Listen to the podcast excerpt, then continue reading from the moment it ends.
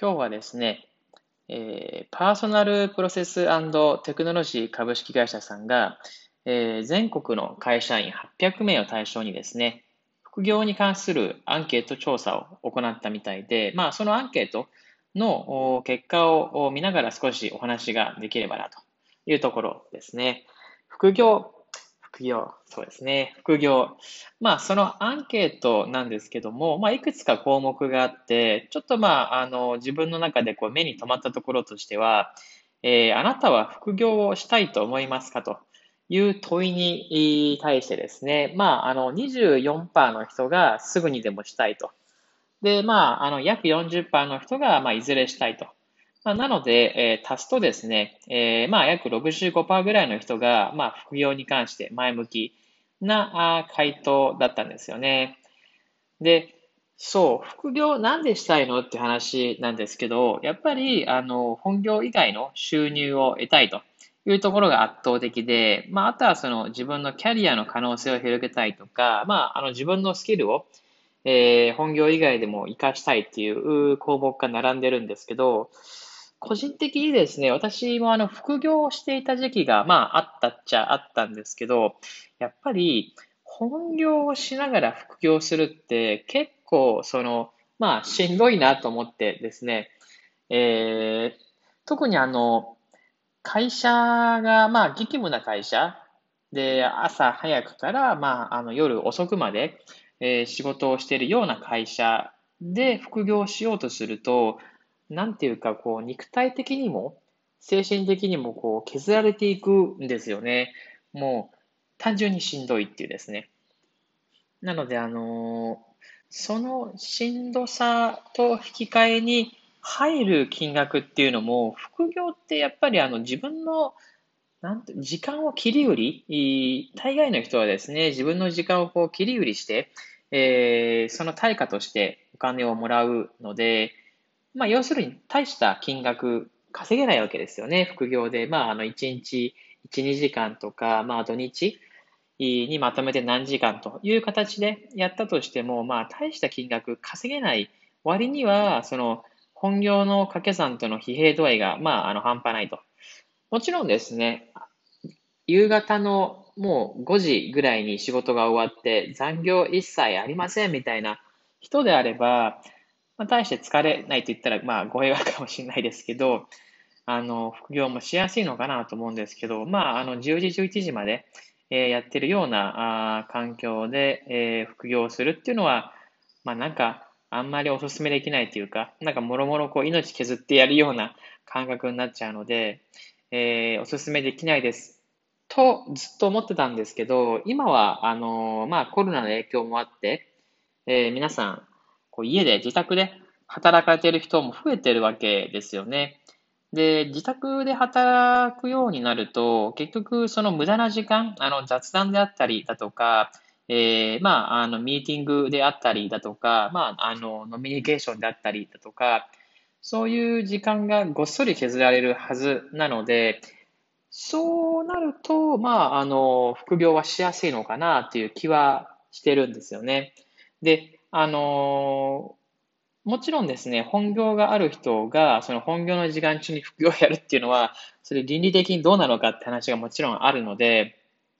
そこはですね、あのまあ、あの気をつけるというか、まあ、とは言ってもですね、あのえー、リモートワークって、あ成果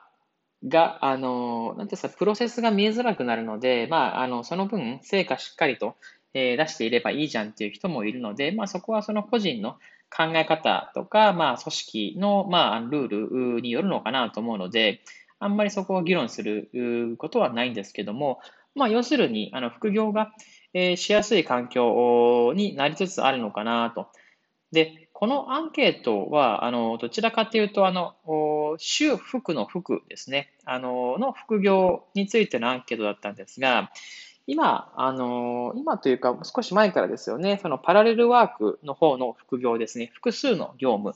なので、主と副があるんじゃなくて、まあ、あの、パラレルにいくつか、あの、えー、業務、自分がメインとする業務がパラレルに走ってますよ、みたいな、えー、働き方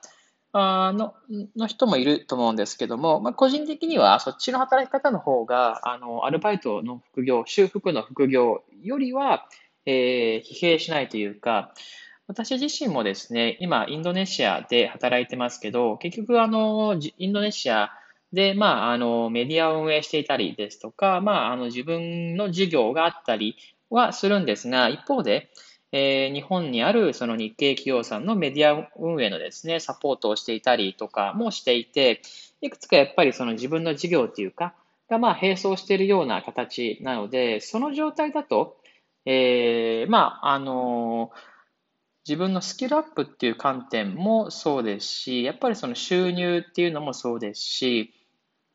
ちょっとその自分の、まあ、あの時間を削って、な、お小遣い稼ぎのポイントサイトのなんかをやるみたいなものと比べると、えー、やっていて、なんかこう、まあ意味があるなというか、あの将来につながってるなっていうか、そういう感覚があるので、あの、このリモートワークがこう、どんどん推進されているような今の流れに加えてですね、あの、パラレルワークの方で、えー、自分が仕事ができるような形でですね、あのまあまあ、えー、それこそ、まあ、知り合いに声をかけるのか、まあ、ソーシャルで、情報を発信していくなのか、